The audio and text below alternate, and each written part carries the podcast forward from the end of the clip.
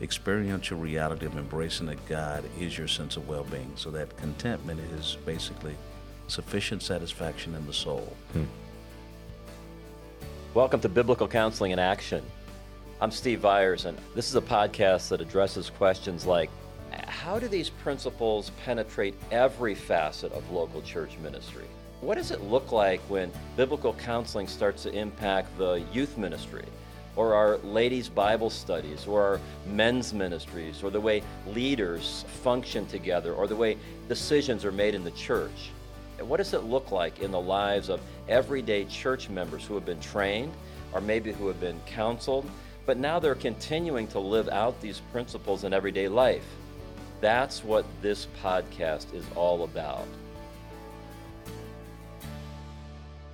Welcome back to Biblical Counseling in Action. Today we're talking to Dr. Nicholas Ellen. And you know, I've had the privilege of meeting just a number of men and women who have been just such a delight to me and a delight to my family, a delight to our church. And that was really one of the unexpected blessings going into this kind of ministry. If you had told me when I was graduating from Bible college, here's the kind of just godly, rich, delightful individuals you're going to have the privilege of knowing, I would have just been shocked. And so, Nicholas, I certainly put you and your dear wife, Vanessa, in that category. It's just an unexpected blessing from the Lord. And so, thank you for joining us. And you know, it really is amazing to me as I've just watched women and men in this movement how many different ministry hats people can wear. I'll tell you right now, when it comes to people in the BC movement, they're not lazy people. And that's true of you as well. And so, Dr. Ellen, could you just start by telling us what are the various ways you're serving God just to help our listeners understand who is this fine gentleman that sure. we're talking to?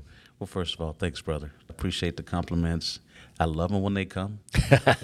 I'll take them when I can get them. Um, well, God has given me the privilege of being a senior professor of a college where I do biblical counseling. Hmm. I'm also a co director of a Master of Arts in Biblical Counseling program with Central Baptist Theological Seminary. I do some adjunct professor teaching for Midwestern Baptist Theological Seminary. Also, I'm missing a school. It's coming. I was doing some work for Bob Jones mm-hmm. for a little while, mm-hmm. and there's one more school that's missing. But oh, I see. I do some overseas instruction counseling with them as well. And I have my own counseling training center where I work with churches that want to kind of get involved. So, mm-hmm.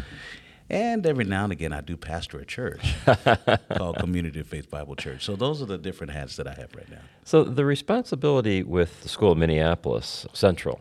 Yes. Is that relatively new, or did I just miss that? It is new. We started about maybe a year and a half ago. Okay. And fully accredited Master of Arts in Biblical Counseling. Mm-hmm. And it's all on Zoom. That's the thing I like about it. So Isn't I'm in something? my home in Houston I've got people in Africa, Canada, and all over the world, and I'm counseling them or training them in biblical counseling for mm a master's degree. It's exciting.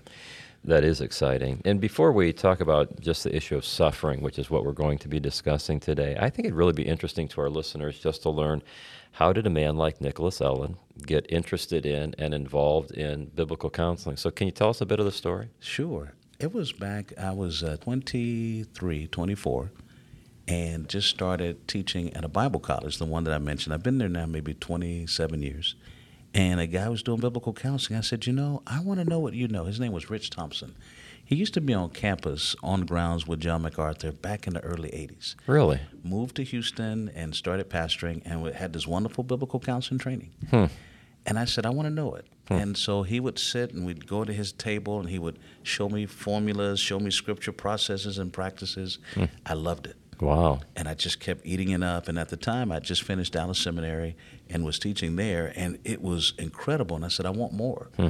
And so we went through his entire training, and he taught me how to study mental disorders and how to study it through the scripture, how to debunk all the physiological things that were inconsistent, all the psychological. I mean, he just blew my mind. And then from there, I went to a shepherd's conference. I ran into Dr. Stuart Scott, mm-hmm. Dr. John Street, Wayne Mack, and he said, Well, do you want to do more counseling training? I said, Yes, sir, I do. He says, Why don't you come to the Masters? Hmm. I said, Well, sir, I would love to, but I just finished a Master's. I don't want another Master's. Yeah. I want to go forward. He says, Listen, if you want to get a higher degree, you go get that. But if you want some real biblical counseling, you come here. I was like, Wow. Yeah. So I ended up at Masters. Isn't that something? and from that point on, I've just been training with those guys, and then ran into you, and you guys have been a blessing to my soul, man. Hmm. It's been wonderful. That is incredible how the Lord just stitches together all sorts of different leaders, all sorts of different emphases, and I didn't know a lot of that about your story. So thank you for taking the time to talk to us. You have a special passion about this issue of just the relationship between contentment and suffering. Can you unpack those ideas for us? One of the things that I've learned, I've been working through Philippians 4. Hmm. And when Paul said, I've learned. Yeah. And I think the part that got me was that I learned. Hmm. And I recognized he wasn't talking an intellectual exercise of just roaming through insights, hmm. but experiential connection to God being his sense of well being. Hmm. So, my life, I've had a lot of struggles with, we've had three deaths close to us in the last two years. I'm sorry to hear that. And thanks. And challenges with just growing through a church, being a small church and building and all the things that comes with that. And so for a while, my sense of well-being was and my identity was tied to those things. Hmm. And God had to teach me through that your well-being can no longer be tied to people and circumstances. Hmm. And so over the years of just researching that passage, mm-hmm. I've learned, which is the experiential reality of embracing that God is your sense of well being. So that contentment is basically sufficient satisfaction in the soul hmm. apart from people and circumstances. Yeah. That I did not have. And too much of my life emotionally up and down because of what was happening or not happening, what was going on. And the more I looked at that passage, and the more God began to show me my well being was too attached to people and the outcome of situations. Hmm. So he broke me. Yep. And I started experiencing the peace of God apart from things going well. That's very interesting. And that taught me more and I start recognizing, okay, my well being, I'm okay whether these things happen or not. So all the suffering that I've been encountering and then recognizing that God was the God of comfort and looking at the different ways I was suffering. I had to think about it honestly. Hmm. Was I suffering because of sin? The answer was yes. Was I suffering because of Satan? The answer was yes. Was I suffering because of sanctification? The answer was yes. You know, and all those things. And I start recognizing some of my suffering, confess, repent. Hmm. Some of my suffering is because it was the process of growing through as I was going through. Hmm. You know, some of it was because as God was getting closer, Satan was getting closer. Yeah, that's right. That's right. To, to, weave through all of that, and so what I've done through the years of trying to identify those things, help others to see it, to say, mm-hmm. okay, are you suffering because of Satan's sanctification, sin? Hmm. You know what's happening here, and let's figure out how to work that through. But most of all, let's not focus so much on the resolution of the problem. Let's focus on the foundation of your fellowship with God hmm. and how that can come together. So hmm. those have been some of the things I've been working through personally that I'm trying to help others grow through in the sanctification process, if mm. that makes sense. So, do you have some sort of a spiritual discipline habit that allows you to slow down? You know, we're all so busy, and yet what you just described takes time, it takes focus. So, how do you figure that out in a busy life? I've got about 30 minutes to an hour before I do anything in the morning. Hmm. And I try to take about 30 or 40 minutes at night. Hmm. And I will ask myself questions like this What did you want that you didn't receive? Hmm. What did you receive you didn't want? yeah. And then I would ask, okay, how well did you adjust your desires today to fit the situation? Hmm. And where I didn't, I would say, Lord, forgive me because I was angry, I was worried. I didn't adjust to your sovereign boundaries you set today. Hmm. And then where I did, I would say, Lord, thank you that today I was able to adjust my desires to you. So spend time daily processing that and mm-hmm. owning up where I've messed up. Hmm. And then where I can't see, you know, I've got my support as my wife, and then I've got some friends that I really trust. You have three or four of those that you hmm. allow in your world. Yep. I mean, I know a lot of people, but there's three or yep. four people that can get into me and tell me, brother, you were just flat out wrong. Hmm. Yeah. I know what they saw, but let me just tell you. Yeah. And so between that, I get with them maybe once every three or four weeks. But that's kind of my daily thing of just processing. What did you want that you didn't receive? What did you receive you didn't want? Hmm. And did you adjust your desires to fit the sovereignty of the situation that God's in control of? Hmm. And that helps me. Yeah. And where I fall short, again, I stop making excuses now. I make confessions. Yep. That's powerful. That has been freeing me so much, Steve. It's amazing what God is doing through that, just on the practical side of my life. How often do you see this come up in counseling? th- this particular paradigm between suffering and contentment? A lot. Yep. Because most people want relief hmm and they don't recognize that God wants their transformation. Yep. And I would say, man, I would like to think that my counseling is going to bring relief, but I think it may make it worse because what you want and what God wants, there's a clash. That's interesting. The God of your imagination, the God of reality are coming now to your crisis. Hmm. And the God of reality wants you to grow through this. You just want to get over it. Yeah. But oh, here's the that's peace true. you can have, you know. That's so true. Yeah, for sure. Are there passages of Scripture other than what you mentioned in Philippians 4 that you found to be helpful? I did. Second Corinthians one, mm-hmm. verses one to verses four, really helped me, where it talks about God being the God of comfort, and that in our afflictions we can have comfort from Him. That one helps me tremendously. That's right.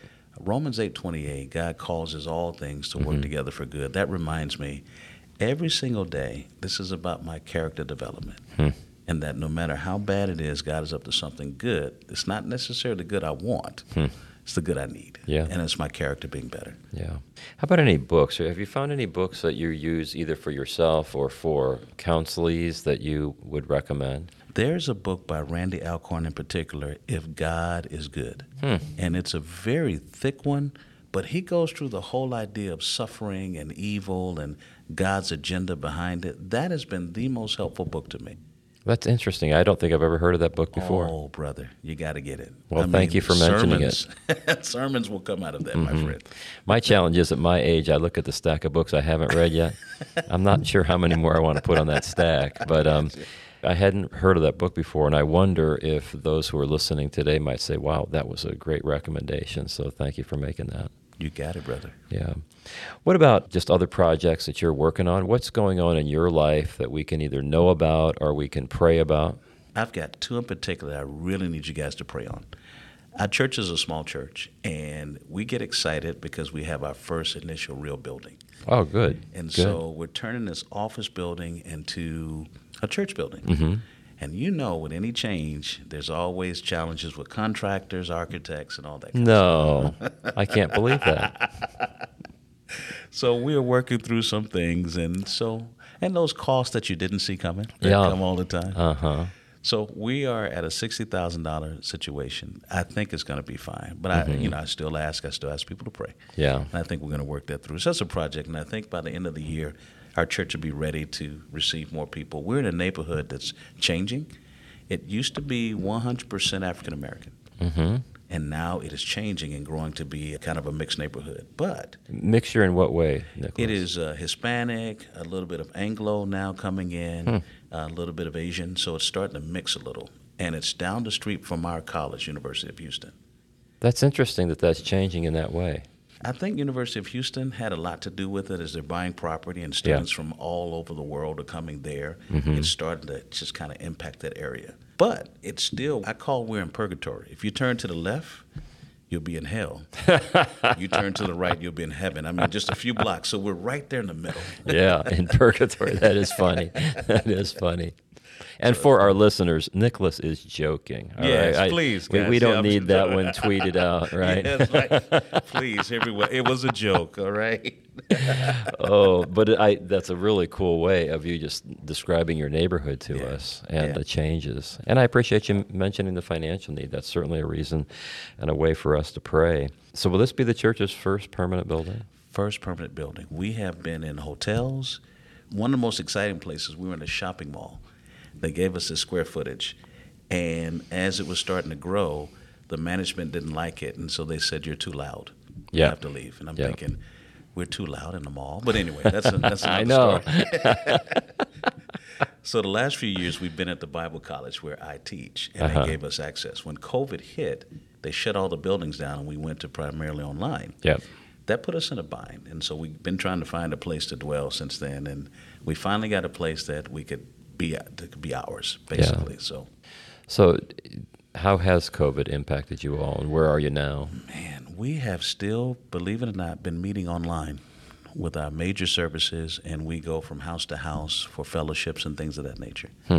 and it's been difficult because we're trying to find or tried to find a building and because unfortunately in the houston area many churches haven't done well by real estate real estate agents and real estate property they're very hesitant to give a church Yeah. property or lease and so Yeah. we had to basically prove ourselves that we would do what we said we would do. And then mm-hmm. he finally opened up this opportunity for us. Hmm. So between house to house and online, that's been our thing for the last year and a half. Hmm.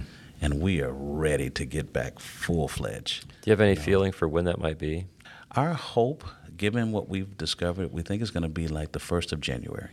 I see. So we're still kind of back and forth between now. Now the guy tells us he could maybe get it done at the end of November. Mm-hmm. But even if he does, we'll do like a soft opening for us as a church, mm-hmm. and then really promote in the neighborhood late December, early January, and start trying to reach out, do some community outreach. We already met with some of the businesses, trying to figure out how we can connect. They want a health fair. Mm-hmm. They want us to give away some turkeys, so we'll try to do that. And as we give away turkey, give away Jesus at the same time. Absolutely, absolutely.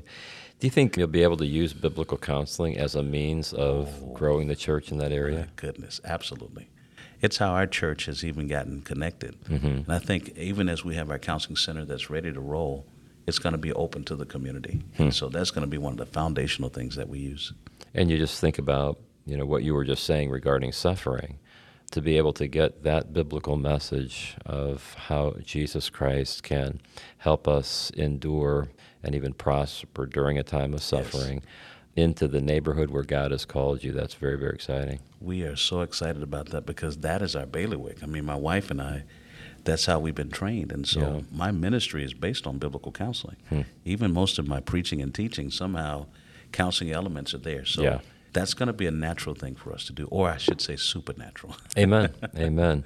That's going to be exciting, Nicholas. I look forward to hearing more about just how the Lord blesses you in the days ahead. I'm really, really glad. Thank you. And I hope our listeners will pray for that too. Is there any other way that we can pray for you or any of the projects you got going on that we could yes, talk about? Yes, I'm so excited. With Central Baptist Theological Seminary, they've given me the freedom to develop a biblical counseling theological book. Hmm. And so right now we're trying to pull everybody in that we can in the biblical counseling arena that I trust mm-hmm. to pull the book together. And so right now we've got some people coming with us, and then we've got some faculty professors at Central to do our theology, man, sin, salvation, sanctification, ecclesiology aspect. And then I'm pulling guys that are here to help me write mm-hmm. some of mm-hmm. those things like suffering what is it, the evangelism and biblical counseling, discipleship, biblical counseling, crisis counseling, addictions, and looking at all these different areas. And we're just trying to pull it together to mm-hmm. build it. And so we're hoping by 2024 it's out. I'm trying to give guys a year to write mm-hmm. and to pull it together. So that's a project I'm working with right now that I'm really excited about. So who's going to publish that? Well, Kress Publications. Mm-hmm. And I think, I don't know if you guys know Rick Kress, but he has his own publication company. He's done things like Habits of the Heart, I think that book. Hmm. I'm he, not sure. He published that book and a few other books out there. And so he's one of those smaller biblical counseling publishing companies, but hmm. up and coming. And so we're excited about that. Well, great, great. Well, Nicholas, thanks a lot for giving us the time. I'm so glad for your friendship. So glad that the Lord called you to Himself, but also called you to ministry in the biblical counseling movement. We're a lot better, a lot better because you, of brother. you and your dear wife, Vanessa we wish you the very best as you continue to serve Him. Thank you, brother. Thanks for having me. Absolutely. You can check out more about our ministry at faithlafayette.org. Or if you're interested in receiving biblical counseling training, uh, go to faithlafayette.org slash conferences. Uh, you can find these presentations wherever you normally access your podcasts, and you could really help us just to get the word out by telling your friends on social media that these presentations are going to be available. Our hope and our prayer is that this podcast honors the Lord and is a blessing to you.